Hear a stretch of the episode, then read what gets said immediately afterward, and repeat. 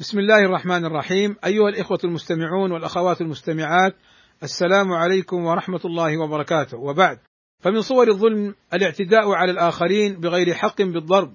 فعن أبي هريرة رضي الله عنه عن النبي صلى الله عليه وسلم أنه قال من ضرب ضربا ظلما اقتص منه يوم القيامة قال المناوي وإن كان المضروب عبده ويؤيده قول النبي صلى الله عليه وسلم من ضرب مملوكه ظلما أقيد منه يوم القيامة أي اقتص منه.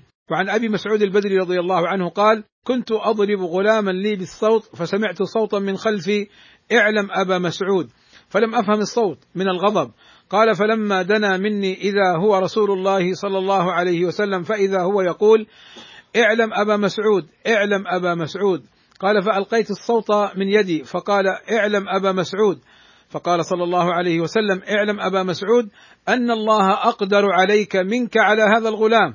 قال فسقط من يدي الصوت من هيبته فقلت لا أضرب مملوكا بعده أبدا.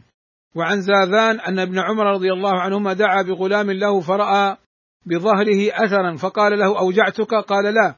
قال فأنت عتيق. قال ثم أخذ شيئا من الأرض فقال ما لي فيه من الأجر؟ ما يزن هذا. إني سمعت رسول الله صلى الله عليه وسلم يقول من ضرب غلاما له حدا لم يأته أو لطمه فإن كفارته أن يعتقه. والسلام عليكم ورحمة الله وبركاته.